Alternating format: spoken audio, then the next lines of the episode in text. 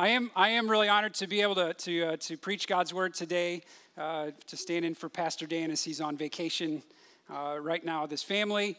Uh, we're going to be in John 16. Uh, so, kind of to give us some bearings just before we enter into this, uh, we're, we're, basically coming up to the end of this time in the upper room. Uh, we've been camped out here for a while, basically since we started back in, in the Gospel of John. We've been in the upper room. And, and in the coming weeks, uh, we'll get through John 17, which is this great prayer, but then it's going to start to really move. A lot of stuff's going to start to happen. And so uh, we're finishing up what's traditionally called the upper room discourse, uh, John uh, uh 13 through 16 and then with the high priestly prayer. There, so just to keep in mind, they're in this upper room, they're in Jerusalem. It's, it's the evening of the first day of Passover. It's the night before Jesus is betrayed. Uh, Judas Iscariot has, has already left to go out and, and basically gather uh, the, the soldiers and chief priests. Uh, Jesus has already washed the disciples' feet. They've already had the Lord's Supper together. Uh, with the Passover meal, Jesus instituted the Lord's Supper. And so now he's wrapping up everything he's been saying. That's what he's about to do here. He's going to, this is sort of like the capstone on everything I've been saying for three chapters, four chapters. And so, here we go. John 16, verses 25 to 33. This is God's word.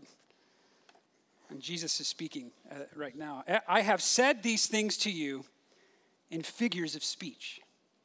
The hour is coming when I will no longer speak to you in figures of speech, but will tell you plainly about the Father. In that day, you will ask in my name, and I do not say to you that I will ask the Father on your behalf, for the Father himself loves you, because you have loved me and have believed that I came from God.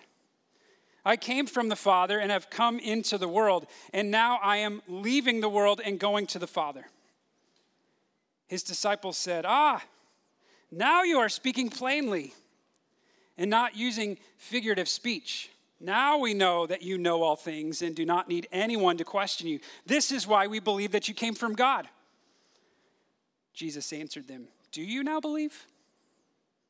Behold, the hour is coming. Indeed, it has come when you will be scattered, each to his own home, and will leave me alone. Yet I am not alone for the Father is with me. I have said these things to you that in me you may have peace. In the world you will have tribulation, but take heart. I have overcome the world. The grass withers and the flowers fade, but the word of our God stands forever. Would you pray with me? Father, we thank you. We thank you that you have given us your word to reveal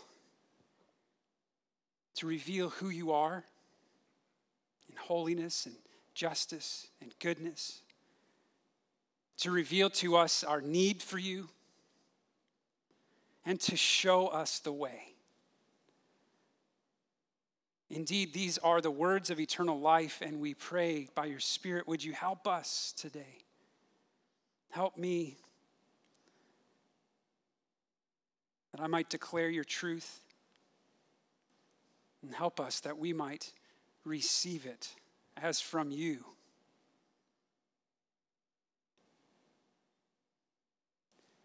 Be praised in this time, God. Convict us where we need it, comfort us where we need it, encourage us, Lord. Remind us of your wonderful works. We love you. In Jesus' name, amen several years ago, several years ago, I, uh, my wife and I went to go see a concert.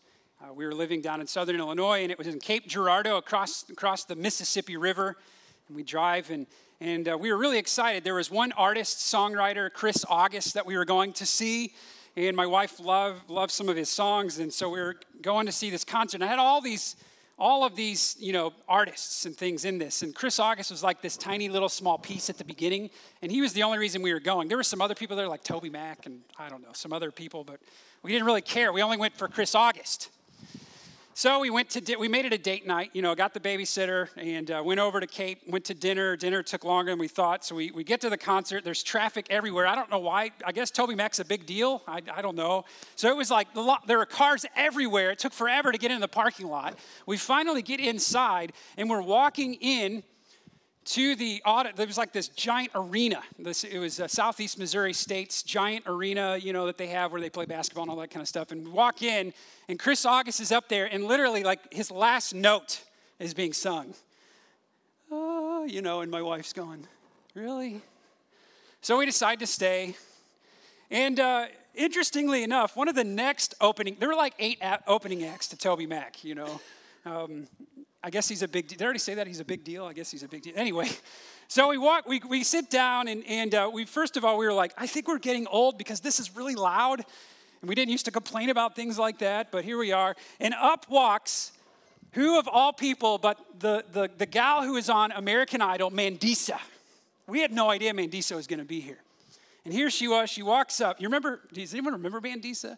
Maybe she's still singing. I don't know. You listen to her stuff. And she starts singing, You're an overcomer. You know, and my wife yesterday, I was we were talking about this, and she starts doing the dance moves. She actually was remembering all the spinning around, and I didn't remember that. And anyway, it, it, I was thinking about this song she was singing. She says, You're an overcomer. Stay in the fight till the final round. You're not going under because God is holding you right now. You might be down for a moment, feeling like it's hopeless. That's when He reminds you that you're an overcomer you're an overcomer. I want to ask you this question before we, I'm not really going to get into the theology of the song much, but, but I do want to ask this question. Do, do you feel like you're an overcomer today? Or do you feel defeated? Do you maybe feel overwhelmed by life? Maybe not right now, but maybe this past week.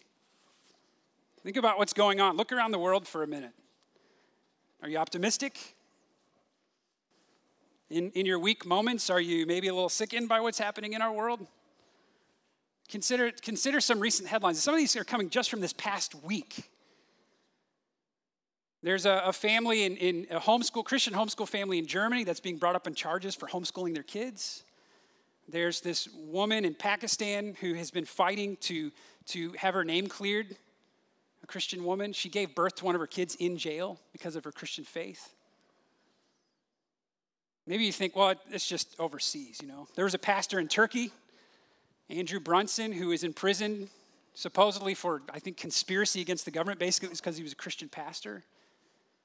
God's grace and, and, and providence, he was released recently.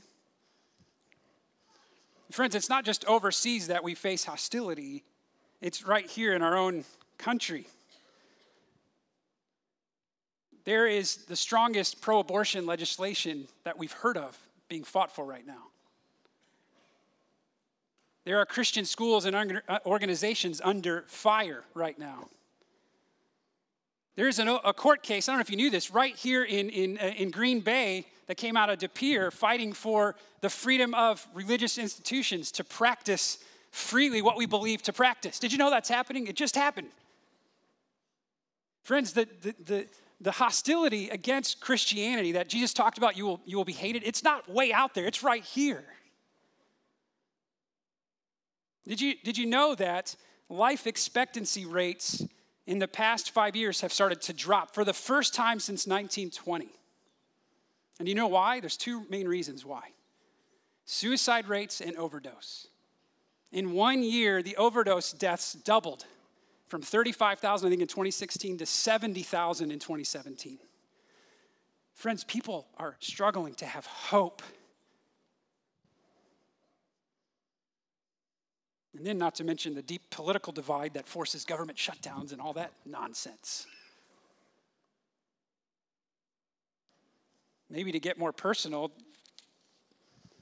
what's going on in your, what are the battles you're facing?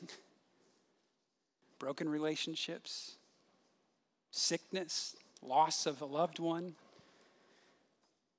Maybe you're afraid, afraid of, of losing status. Maybe you're afraid of standing up for what's right because you might get ridiculed. And then there's just the ongoing spiritual warfare that we face that I don't even, I think sometimes we're not even aware of. We, we, we, we've learned to live with it and ignore it. You see, when you think about what the world offers, the world offers confusion, the world offers misunderstanding, the world offers uh, fickleness, unpredictability, instability, the world offers to tempt us, the world oppresses us, the world keeps us in bondage. And how do we often respond as Christians? Are we filled with the peace that surpasses all understanding? Are we joyfully content in the midst of all this? Are we living out our faith with humble boldness? Are we confident in God's purposes in the midst of all this? I don't know about you, but I, I struggle with that. I struggle to understand God's purposes. I, I, my faith is fickle at times. So, what are we to do? Well, Jesus wraps up this entire discourse with, with these words, fitting words for us today. And he says this Take heart, I have overcome the world. Take heart, I have overcome the world. If you don't hear anything else I say today, then hear that. Take heart, I have overcome the world, Jesus says. And there's three specific ways or, or, or things that we're going to see in, in how he does this and in some ways that he does this. And, and the first is this idea of these figurative things that, that we see. And we see that Jesus is going to start overcoming some misunderstandings. My wife and I on our refrigerator um, have a list, and it's, it's uh, rightly named the honey do list. You know what that is? That's my list of stuff. When I have free time in the evenings or on the weekend, do this stuff, right? And so I went up to the list one day. She was at Bible study. It was a Friday morning, which is my day off. And, and I went up to the list and I said, okay, I'm going to I'm gonna be a, a, a proactive husband and I'm not going to be reminded to go look at the list. I'm just going to check the list. And I went on and I, said, I saw the words, put up basement door. I thought, okay, put up basement door. Now there's this door in our basement that was in this storage room. And there was another door before that and that door we, we took out into the garage and we put up in the rafters to store it, like up above the garage. So I went down, I said, all right, I grabbed the basement door, put it right up into the rafters in the garage, and I thought, boom, done, checked it off. My wife comes home. She goes downstairs. She said, I saw that you marked this off, but where's the basement door? It's not up on the hinges. I said, Well, I put it up. She said, No, I meant put it up on the hinges. I said, I thought you meant put it up on the rafters. She said, Are you like Amelia Bedelia? Is this like literally like put it up? You know, put it up? Don't you hate misunderstandings? What's worse than misunderstanding something is when, like me, you think you understand something, but you really don't. This is the disciples' problem. No matter how hard they tried, the disciples continued to misunderstand Jesus right up until the end. They misunderstood his purpose for coming. They misunderstood that he was about to suffer and die, even though he told them, I'm going to die. They misunderstood what he was calling them to do. And he points out part of the issue in verse 25. He says, I have said these things to you in figures of speech.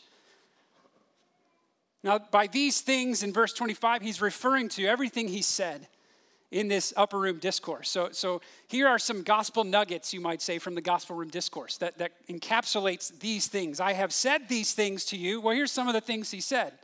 He said, I am the way, the truth, and the life. No one comes to the Father except through me. He said, Whatever you ask in my name, this I will do. He said, Peace I leave with you, my peace I give you. He said, If the world hates you, know that it hated me before it hated you. He said, If I go, I'm going to send someone else to help you. He said, If you weep, uh, actually, he said, When you weep, don't worry because your sorrow is going to turn into joy. And then he said, Whatever you ask of the Father in my name, he will give it to you. Ask and you will receive. Why? So that your joy will be full. That's some pretty awesome gospel nuggets. Pretty amazing things that he's told them to encourage them. And here they are still a little confused. And Jesus says, Well, I have said these things in figures of speech, you know, mostly metaphors, similes. You know, I had a lot of fun looking up figures of speech like puns, but I won't bore you with all of that. Uh, my favorite one was about the, the, why don't, you know, some relate, oh, how did it go? Oh, how did it go? Oh, why don't some couples go to the gym? Because some relationships don't work out. Anyway, that's bad. But Jesus speaks mostly in metaphors. That's the figure of speech he uses. Here's some examples from just from the upper room discourse. Uh, he says this idea of I'm going to prepare a place for you in my Father's house. That's a figure of speech that, that can be a little bit difficult. See, we have this vantage point, don't we? We're looking back to the cross. We're looking back after already knowing Jesus rose from the dead, he ascended into heaven, he sent the Holy Spirit. We have this, this, this vantage point that's far different than the disciples. They're standing over here. They haven't been given the Holy Spirit yet. They don't know that Jesus is going to die, even though he's told them. They don't know he's going to rise from the dead. They don't know he's going to send and send the Holy Spirit, even though he's told them so. So they they have this veiled perspective, so to speak. He also talks, like in 15, he talks about this, this idea that he's the vine and you're the branches. That's a figure of speech. He says that he's going to send a helper. Okay. After he goes away, like he's going to go to the grocery store and send a helper. I mean, there's, there's some confusion here about what is he saying. He even uses this example you're, you're going to have joy after sorrow, just like a woman who gives birth has joy after the child's born. And then, even right here, he uses this phrase, the hour is coming. You see, there, there is a sense in which Jesus is intentionally veiling his language. Now, you shouldn't be surprised by this if you're familiar with Scripture. This is how God has actually worked. If you go back to the beginning, God has worked where He, in a sense, there's this idea of shadows that point to something greater right? Think of like sacrifices that point to the ultimate sacrifice of Christ. Or you think about the, the idea of, of a king, King David, who is put on the throne, but then he's told, Your kingdom's gonna last forever. Well, that's pointing us to a greater king. There's, there's this anticipation and fulfillment. There's this veiled sense of, of what God is doing, and then, and then a clarity when Christ comes and fulfills it. So God's been working this way throughout all time. And so Jesus says to you, An hour is coming Verse 25, when I will no longer speak to you in figures of speech, in figurative language, but I'm going to tell you plainly about the Father. Jesus promises to overcome their misunderstanding, to tell them about the Father. He's going to overcome, here's your notes if you're taking notes, he's going to overcome their misunderstanding with truth. With truth. You remember the, the story of the two disciples on the road to Emmaus? After Jesus rose from the dead. It's great. It's in Luke 24. And here they are, they're walking along, and, in Jesus, they don't know it's Jesus. He has veiled himself from their sight somehow. Not sure how, other than he just literally, the Spirit of God was blocking so they could not recognize Jesus.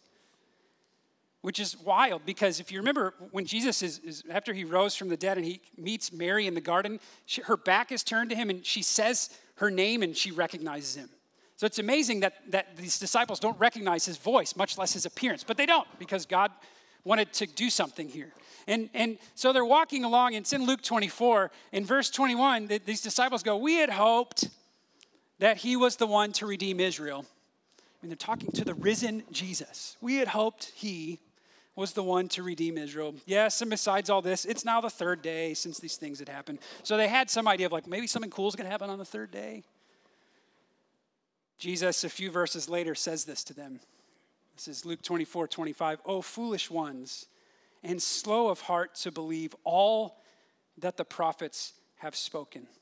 Was it not necessary that the Christ should suffer these things and enter into his glory?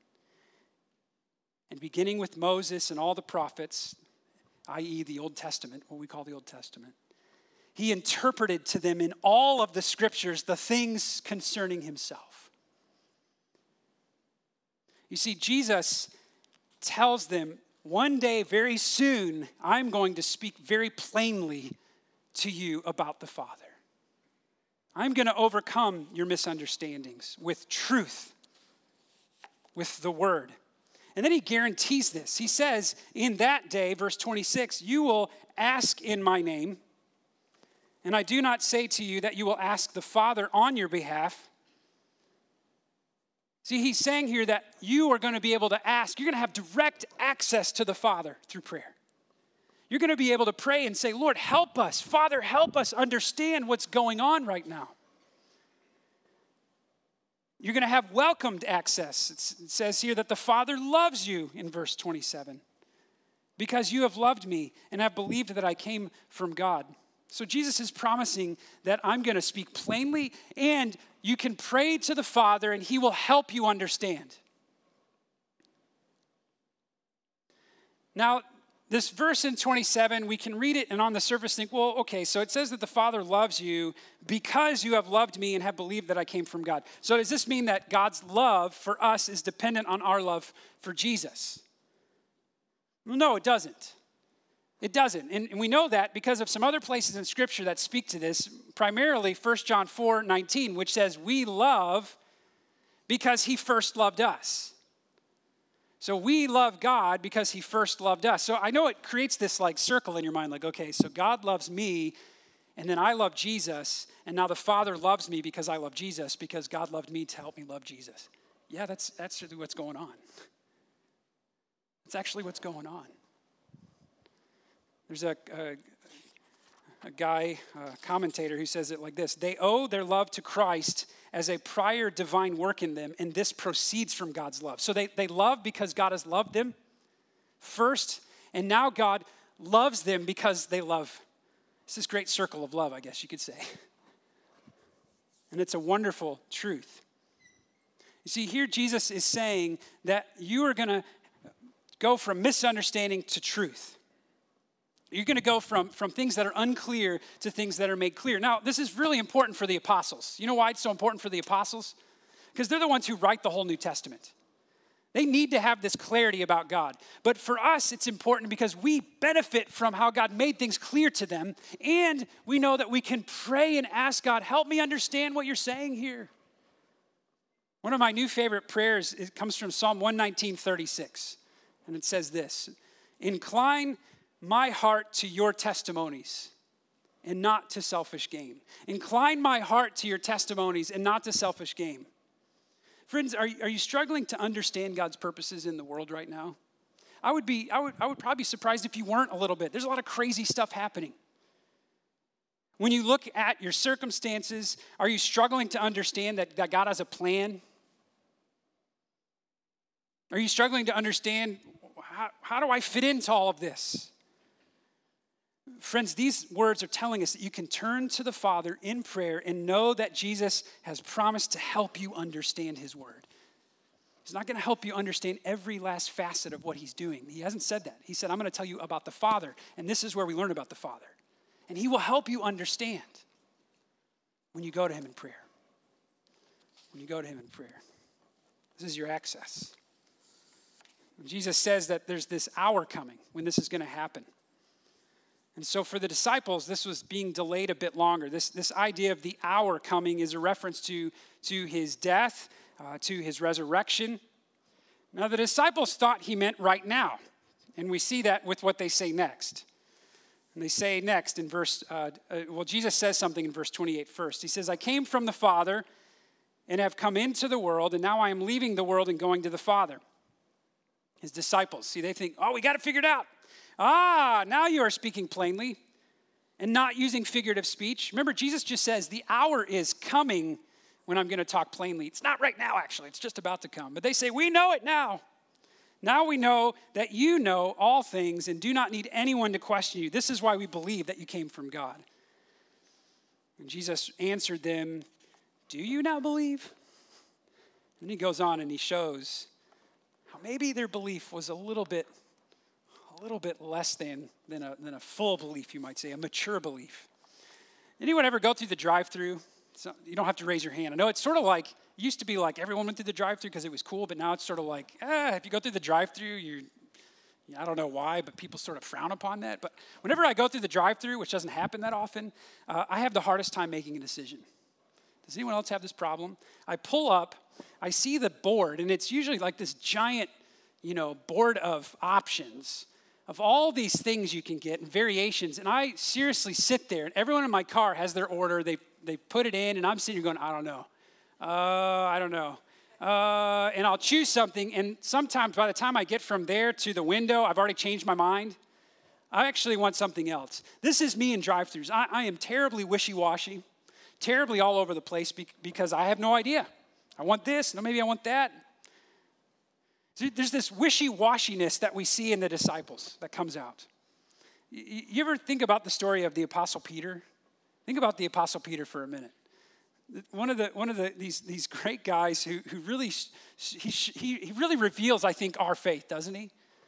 You know, in, in Matthew 14, there's this story where, where, you know, they're in the storm and Jesus walks on the water to them and they're scared and they're like, it's a ghost. And he says, no, it's me.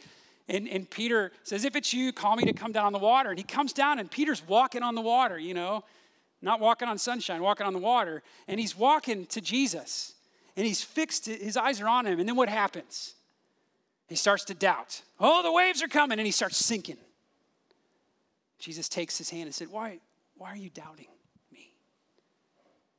And then in Matthew 16, Peter says, You are the Christ.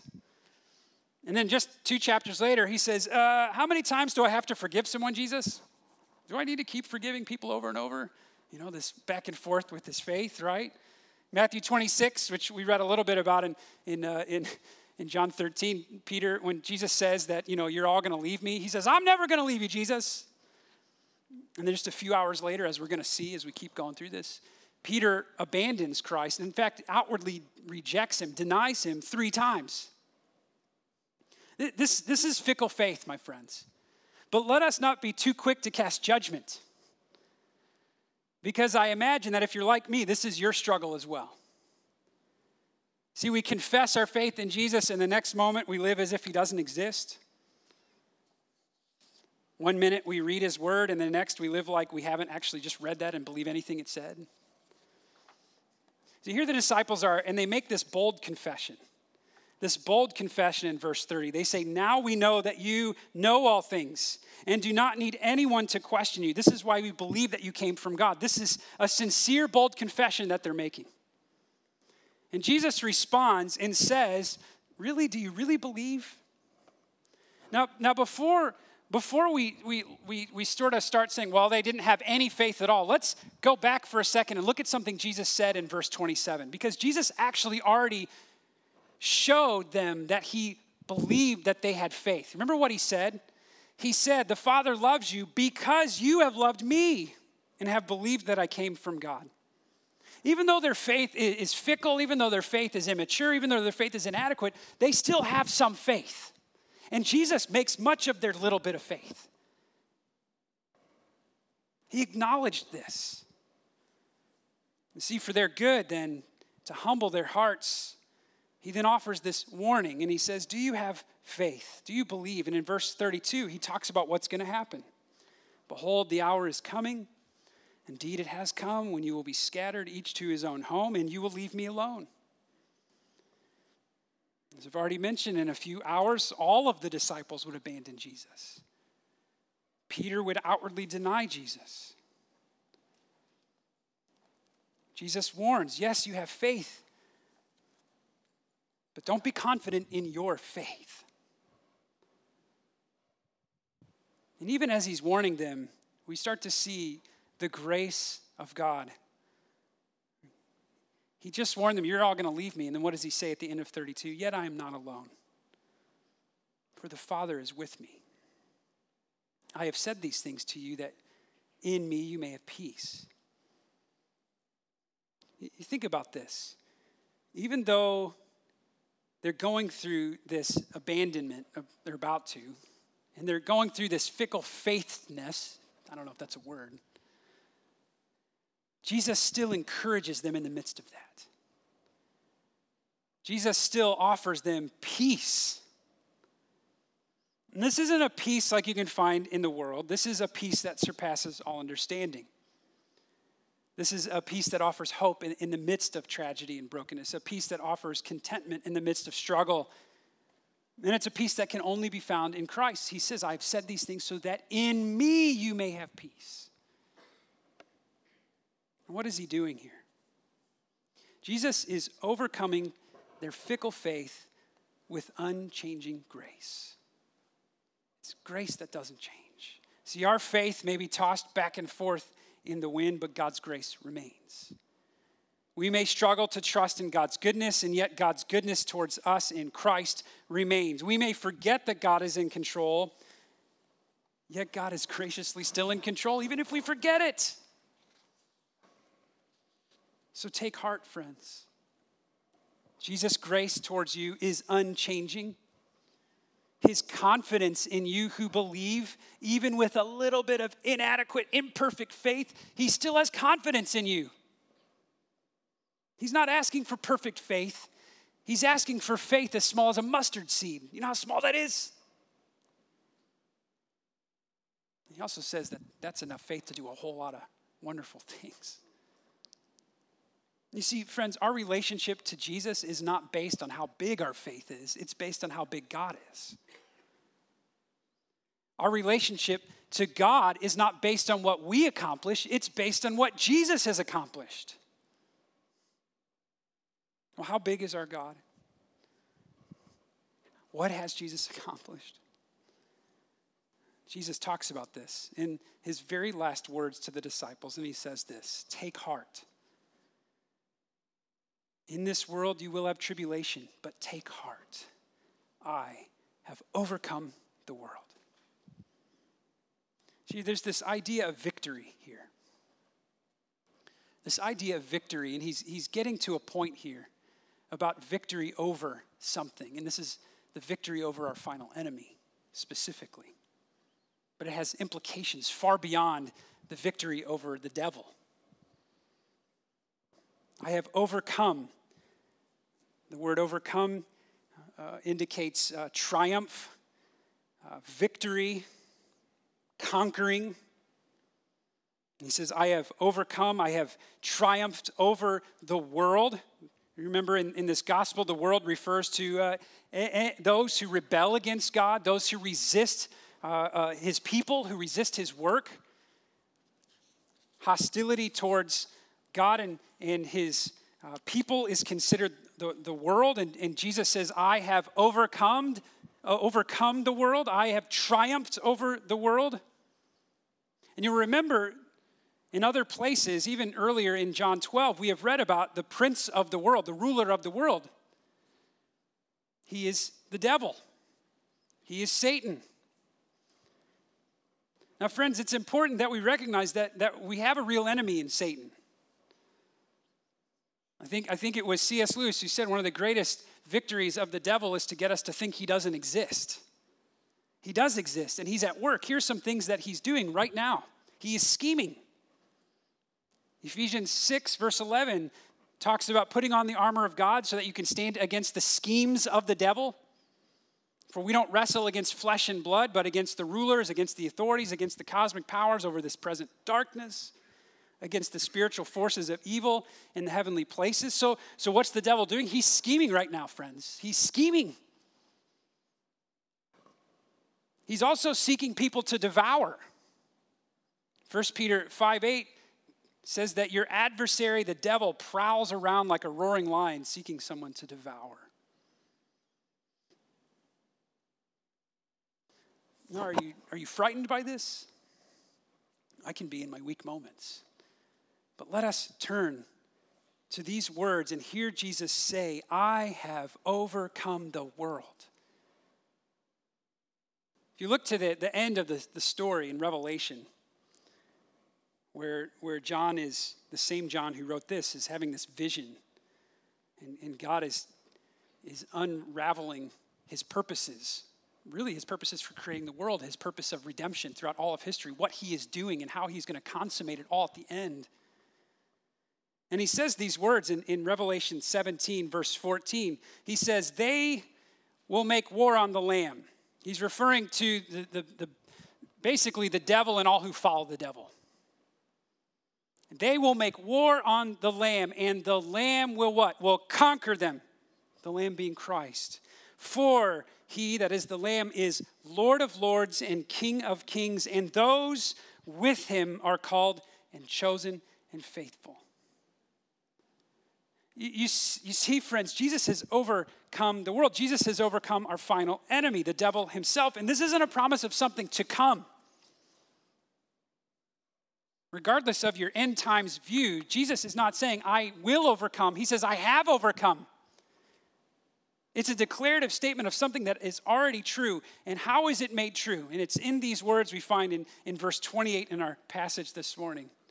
He says, I have come from the Father, referring to the fact that he, he, he's God, He's part of this divine plan to save the world. I have come from the Father, and I have come into the world. He took on flesh and dwelt among us, and we have beheld the glory of God, full of grace and truth. And now I am leaving the world. I'm going to suffer and die and pay the penalty that you deserve to pay for your sin, but I'm going to pay that. I'm going to substitute myself in your place and make atonement, make payment for your sin. And then he says, and then I'm going to go to the Father. I'm going to rise from the dead, defeating death. And I'm going to ascend into heaven and sit at the right hand of God, interceding for you, praying for you, and sending my helper. You see, friends, Jesus overcame our final enemy at the cross.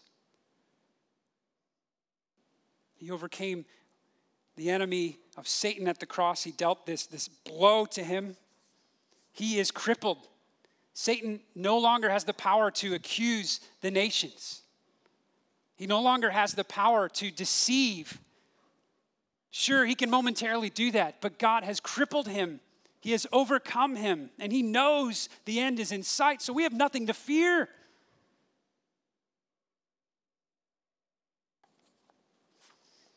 in college, I, I played in a band. I played in a couple bands, but one band I played in was, was uh, this band where I played bass, and I had this big bass cabinet that I really, I got it at the store, and it, was a custom cabinet. It had like blue sparkly vinyl, like padding, and it had chrome, like, it was really cool. It's really fun. Bass, I'm looking at Julie, I don't know if she, she's laughing. And so we would, and it was a pain to lug around, you know, it, and we'd put it in the car and lug it around. And, and so one time we were playing at a uh, coffee shop or something, and, and the band said, Hey, why don't you do a bass solo? And so I started doing a bass solo, and, and apparently, according to our band manager, who's also my wife, Tara, uh, she said that I kept playing for like 10 minutes, and they're all rolling their eyes at me like, oh my goodness, when is this guy gonna stop playing the bass? I guess I got lost in the moment. But, but anyway, the point of all this is to say that this band, we had a name for our band, and it was More Than Conquerors, MTC. And uh, one of my bandmates had this explanation about, about the band, uh, why he wanted to name our band More Than Conquerors. And he said, he said this He said, Imagine that there's a boxer, and he's, he's in this prize fight, and he, he, he defe- and he's, he's like the underdog, and he defeats the other guy, and he wins the prize fight. What is he? Well, he's a conqueror. Now imagine that the boxer gives you all of his winnings. What are you? You're more than a conqueror. Friends, do you know that that is what you are in Christ? You are more than a conqueror. Romans 8 says it like this What shall we say then to these things? If God is for us, who can be against us?